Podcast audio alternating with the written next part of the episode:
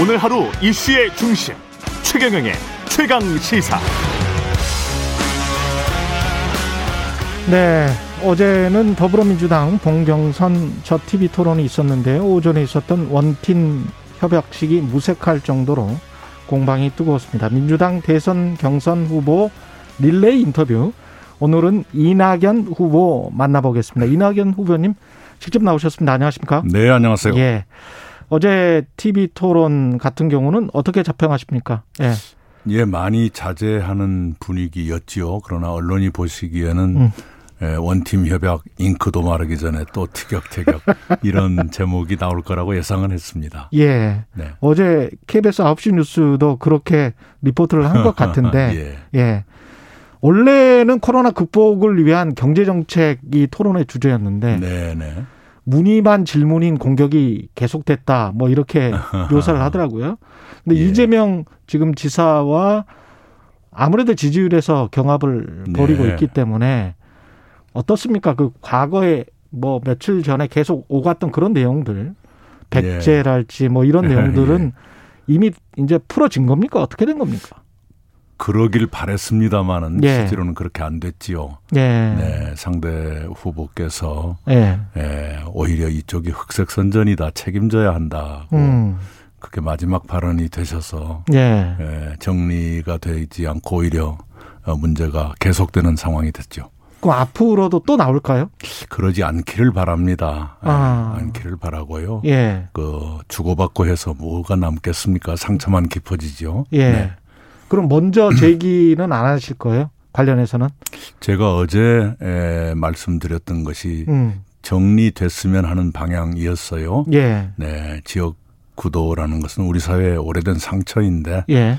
에, 상처를 대할 때는 아픈 사람 입장에서 대하는 것이 옳다. 음. 네, 그 말씀을 드렸지요. 예, 예. 그런 점에서 서로 자제해야 되고 저 또한 예. 예, 그런 점에서 신중해야 한다 이런 말씀을 드리고 어. 그런 선에서 매듭지어지기를 바랬는데 예. 예, 결과는 그렇게 안 됐습니다. 그러면 그 이전에 있었던 무슨 적통 논란이랄지 이런 것들도 어느 정도 자제한다 다 이런 분위기인가요? 어떻게 됐습니까? 자제를 해야 되겠지요. 예. 그러나 경쟁의 속성이 있기 때문에 음. 예, 어디까지 자제가 될지 모르겠습니다. 저로서는 최대한 자제하는 것이 옳다고 생각하고요. 예. 네, 왜냐하면 예. 내년 대선이 박빙의 승부가 될 걸로 보는데요. 그렇 우리 그렇죠. 당내 경선에서 서로에게 상처를 남기고 음. 그것 때문에 마음의 이탈이 생긴다면 음. 내년의 박빙의 승부 앞에 예, 현명한 일이 아니지요. 음. 네, 그 점에서 어, 자제하는 것이 좋다. 우리의 목표는 내년의 승리이니까 어. 예, 서로 자제하자 하는 마음인데요.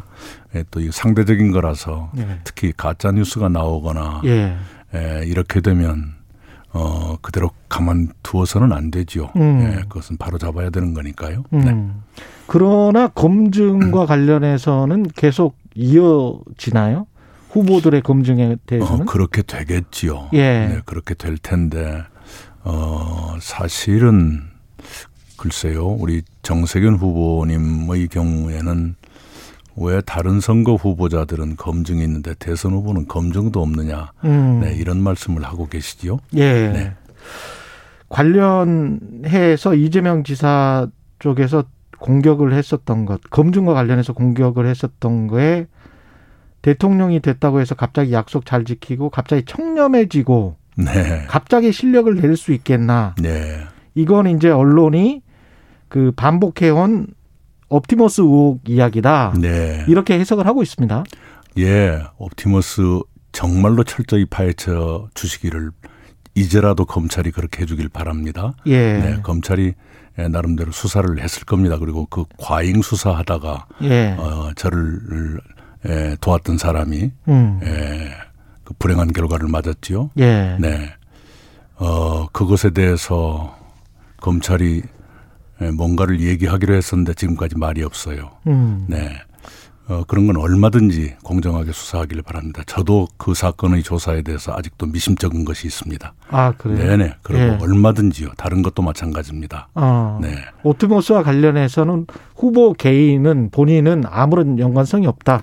아니 예. 검찰이 그- 당연히 그걸 보고 파헤쳤을 것 아닙니까? 음. 네. 예.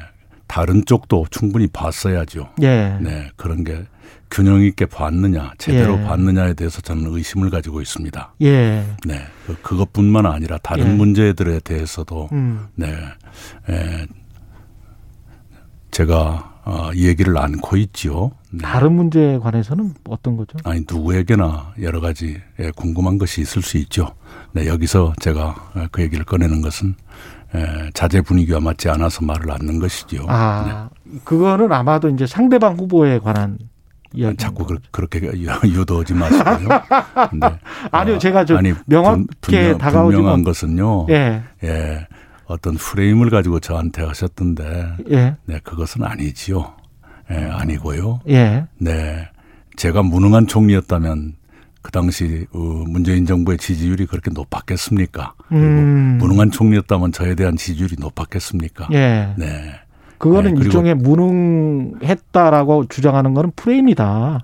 아니 그렇게 주장을 했지 않습니까? 예. 네, 그리고 예, 조류 인플루엔자 살처분 제로가 2년 8개월 동안 계속됐습니다. 예. 아마 역사상 처음이었을 겁니다. 예. 예, 그런 것에 관심을 안 가졌다면 모르시겠지만 가졌다면 아셨을 겁니다. 음. 네. 그리고 여러 가지 어제도 말씀드린 것 있고요.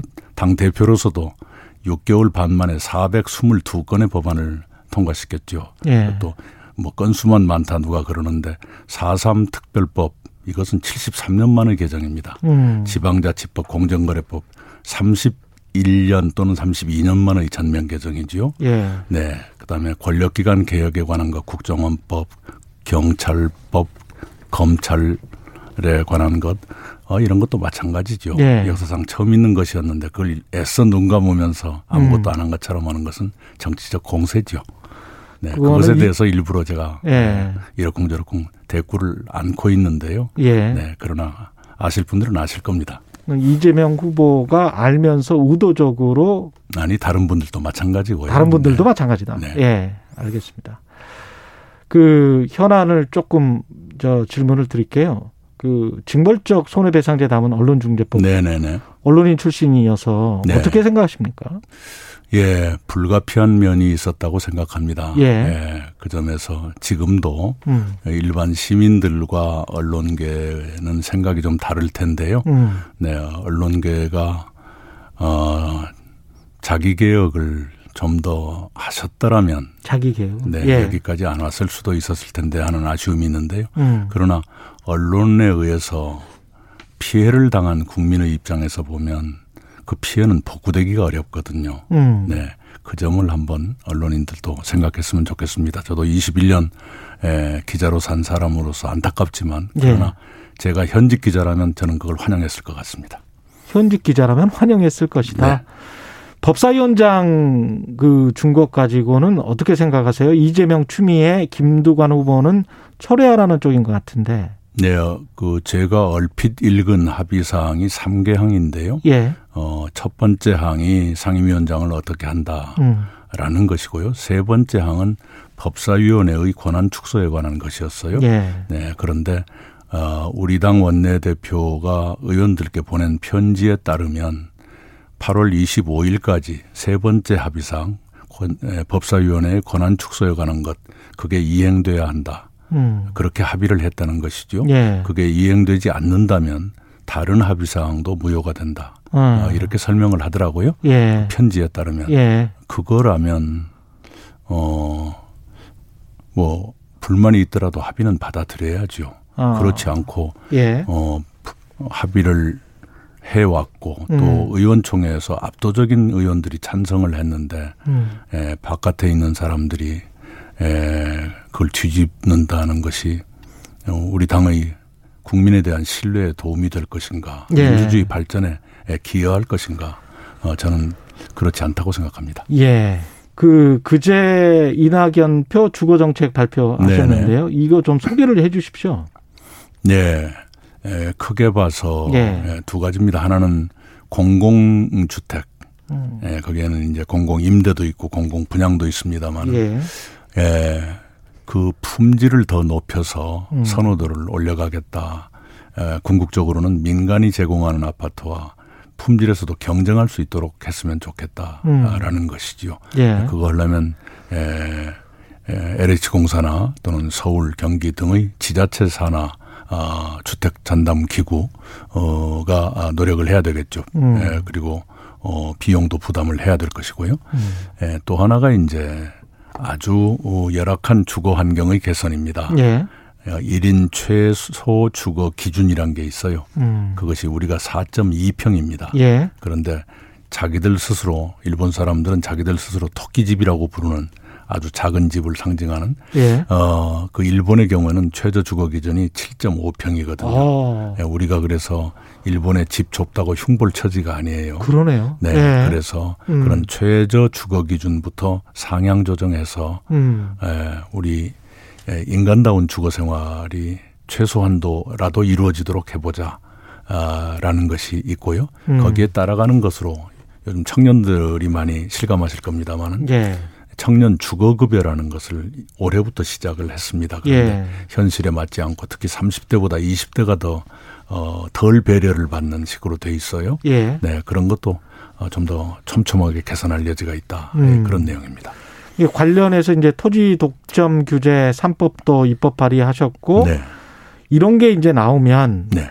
늘 이제 보수 야당에서는 과도한 재산권 침해 예. 이게 뭐 클리셰처럼 늘 따라 붙습니다. 예. 어떻게 보십니까?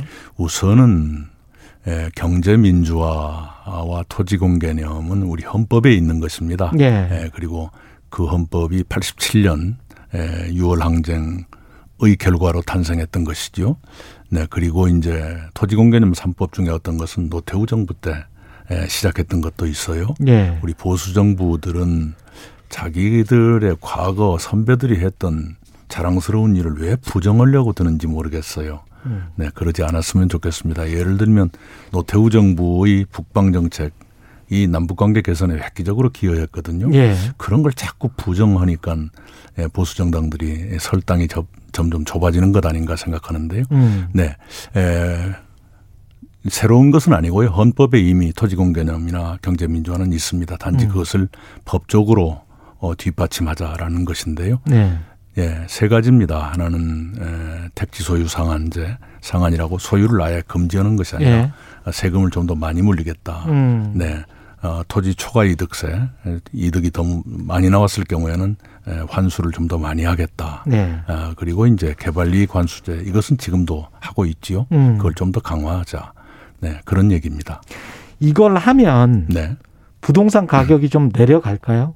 내려간다고 저는 믿습니다. 이제 일시적으로는 예컨대 음. 개발이익 관수제를 하면 개발 비용이 오- 올라가서 어, 일시적으로 토지 가격이 오를 것 아니냐라고 어, 하는 우려도 있습니다만 그건 예. 세밀하게 그런 우려가 생기지 않도록 조정을 해야 되겠죠. 나머지 두 개의 조치는 토지를 많이 가지고 있으면 부담이 늘어나니까 음. 어, 매물로 나올 예. 것이다라는 기대를 가지고 있고 그렇게 하도록 유도를 해야죠. 우리나라가 이렇습니다. 개인 소유 토지의 77%가 음. 10%의 개인한테 들어가 있습니다. 예. 법인 소유 토지의 92%가 10%의 법인한테 들어가 있습니다. 예. 말하자면 10%의 개인 또는 법인이 음. 우리나라 땅을 거의 독과점하고 예. 있다라는 얘기입니다. 예. 그리고 그런 추세가 점점 강화되거든요. 맞습니다. 이렇게 돼가지고는 예. 토지로 인한 어, 자산 격차가 고착화되고 음. 점점 더 심해질 거예요. 음. 그건 국가의 미래를 위해서 어, 불행한 일입니다. 그래서 예. 그런 현상을 제어하자는 것이 기본적인 목적입니다. 이것이 에, 부동산 시장 안정 또는 투기 방지 음. 이것은 다음 일이고요. 음. 정말로 제가 문제로 삼고 있는 것은 어, 한정된 땅, 이 좁디 좁은 이 땅을 10%의 개인 또는 법인이 거의 다 갖는다. 음. 이것은 막아야 한다라고 생각합니다. 제가 야당의 시각에서 좀 여쭤보면 네. 문재인 정부 5년 동안 비슷한 정책, 비슷한 기조를 이어갔는데 부동산 가격은 올랐었단 말이죠. 그리고 이제 야당에서 주장하는 거는 이런 겁니다. 그 햇볕이 쨍, 뭐 쨍쨍 쬐고 바람이 뭐 불고 뭐 이랬을 때 나그네가 언제 옷을 벗느냐. 햇볕이 쨍쨍 쬐 때, 온건한 정책을 할 때 옷을 벗지 않느냐 뭐 이런 식의 이야기를 하고 있는 거예요. 경제적 햇볕 정책이군요. 예. 그런데 보수 정부가 예. 그거 했던 것이 그다지 효과를 내지는 못했었습니다. 예. 그리고 그때마다 세금을 낮추고 예. 완화한 것이 그 다음 정부한테 큰 짐이 됐지요. 문재인 정부의 5년 동안 그 그러면 부동산 가격의 앙등은 그 기존의 기조 정책의 문제는 아니었다. 아니 아니 제가 그렇게 또 하는 네. 얘기는 아닙니다. 예, 그런 문재인 건 문- 아니지만. 예, 예.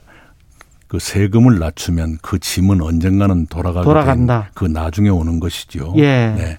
그러니까 지금 있는 것이 과거의 탓이다 그 얘기가 아닙니다. 음. 우리 문재인 정부에서도 음. 좀 더 잘했으면 하는 것이 있죠. 예를 음. 들면 부동산 시장 안정이라는 목표를 위해서 주로 썼던 정책이 수요 억제인데 예. 수요라는 게 억제한다고 억제되는 것이 아니지요. 예. 그래서 필요한 것을 공급해 줌으로써 끊임없이 공급해 줌으로써 음. 움직이는 가운데 부동산 시장 안정을 추구했어야 하는데 예. 그 점이 조금 미흡했었다 하는 아쉬움을 갖고 있습니다. 예. 그 남북 통신 연락선이 네. 그쪽으로 복원이 됐고 어떻게 생각하세요? 이거는 뭐 당연한 수순으로 남북 정상회담 이야기까지 나오고 있는데요. 예, 에, 저는 문재인 대통령께서 어, 어, 대통령으로 일하시는 동안에 한두 번의 기회가 더 있지 않을까 하고 조심스럽게 보고 있습니다. 예. 그게 이루어지길 바라고요. 예, 그리고 어, 엊그저께 통신 연락선 재개를 제가 특별히 주목하는 것은 어, 남은 임기가 길지 않다고 해서 그냥 가려고 하지 않고 음. 어, 다시 재개하고 에, 평화 프로세스를 원위치에 올려놓고 어, 이런데 남북 정상이 합의했다는 걸 굉장히 중요하게 생각합니다. 예. 그래서 앞으로 10여 개월 동안 뭔가가 더 있을 수도 있겠고 그것이 다음 정부로 이어질 수 있도록 하는 좋은 토대가 될 수 있겠구나라고 음. 생각합니다. 지금 문재인 정부 그 부동산 정책 잠깐 언급하셨는데 뭘 계승하고 뭘 또 차별화하고 뭘 또 수정 보완해야 될지 좀 구상을 하셨을 것 같은데요. 네, 우선 이- 금년 2월 4일에 예. 정부가 공급 대책을 발표했어요. 음. 그것이 차질 없이 이행되는 것이 기본입니다. 음. 네, 거기에 더 얹어서 예. 어, 주택 수요가 굉장히 다양해지거든요. 예. 거기에 맞는 공급이 이루어져야 됩니다. 예를 들면 일인 가구의 폭발적 증가. 아, 이것이 충분히 예측되지 못했던 것입니다. 예측은 네. 했지만 이렇게 폭발적으로 증가할 것까지는 예측 못했다 그런 뜻인데요. 음. 그런 것 1인 가구 전용 주택을 에, 그다지 멀지 않은 곳에 예. 공급하는 것이 지속적이고 예측 가능하게 이루어져야 한다. 음. 아, 이렇게 생각하고요. 그렇게 예. 주택 정책을 일관되게 추진하기 위해서 저는 주택부를 신설할 필요가 있다. 음. 현재는 국토교통부의 국단위에서 음. 아, 주택 업무를 담당하고 있는데 그 정도 가지고는 안 될 것이다라고 음. 생각합니다. 야권 후보들에 관해서 한 가지 여쭤보면 네. 지금 지지율이 제일 높은 후보는 윤석열 전 총장이니까요. 네. 어떻게 보십니까? 한 3개월 정도 본인의 내공을 충분히 보여줬고 그게 대통령 감이다라고 보십니까? 어떻게 보세요? 오히려 준비 부족을 여과 없이 보여주고 계신다라고 예. 생각합니다. 발언도 이상하고 음. 또 움직임도 그렇지요. 음. 엊그저께는 국밥집에서 어, 낮에 소주를 마시고 계시던데 이게 방역 지침을 충실히 지키고 계시는지 예. 네. 어, 좀 조심스러워요. 발언도 이상하다는 점은 어떠, 어떤 게 구체적으로? 예를 들면 예. 일주일에 120시간을 노동해도 좋다는데 아무리 계산해도 예. 아무리 일을 좋아해도 그것은 거의 무리 아닌가요? 음. 네, 그런 말씀을 툭툭 던지는 것이 옳지 않다. 자유민주주의를 굉장히 강조를 하면서 어떻게 보면 국민의힘 내에서도 우파적인 네. 시각을 강조를 하잖아요. 그건 왜 그럴까요? 어, 뭔가를 의식했다고 봐야 되겠죠. 음. 옆에서 누가 말씀을 해 주셨거나. 예. 예, 그런데 이것은 서로 우리가 공유했으면 좋겠습니다. 예. 헌법을 보면 자유민주주의와 민주주의가 혼용되고 있습니다. 음. 예, 그래서 어, 어느 경우에나 자유자를 붙여야만 된다든가 그것은 예. 아닙니다. 자유민주의 자유를 꼭 붙여야 된다는 강박이 있는 것 같다. 뭔가 그렇게 어, 하는 게 이익이다는 판단을 한 건 아닌가 예. 추측이죠. 마지막으로 대선 후보 이낙연의 강점과 약점 어떤 나라를 나는 만들고 싶다 대통령이 된다면 네. 그렇죠. 마무리 많은 국민들이 삶을 불안해 하십니다. 예. 청년도, 중년도, 노년도 불안하지요. 음. 불안한 이유는 어, 대변화기이기 때문이죠. 그래서 네. 노동도 소득도 어, 불안정해지기 때문인데 이렇게 불안한 시대에 에, 내 삶을 지켜주는 나라가 음. 돼야 한다. 그것을 위해서는 굉장히 세밀하게 국민의 삶을 살피는 예, 그런 정부가 필요하고 또 그만한 정책이 필요하다고 생각합니다. 그 내 삶을 지켜주는 나라를 만들기 위해서 저는 두 개의 예, 정책 수레바퀴를 만들었는데 정책 바퀴를 만들었는데 예. 하나가 신복지고 하나가 중산층 경제입니다. 음. 그것을 통해서 어, 국민들의 삶을 지금보다 더 촘촘하게 에, 도와드릴 수 있을 것이다 이렇게 생각합니다. 예, 말씀 감사하고요. 이낙연 더불어민주당 대선 경선 후보였습니다. 고맙습니다. 네, 감사합니다.